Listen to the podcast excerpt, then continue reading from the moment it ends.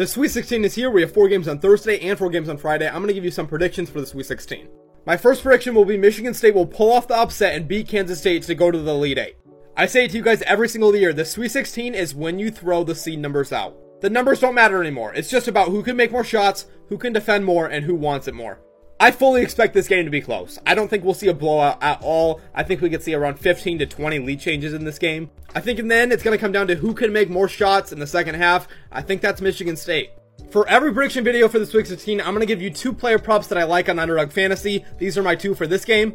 If you want to sign up for Underdog Fantasy, use code both B-balls when you're signing up and they'll double your first deposit or just go to the link in my bio.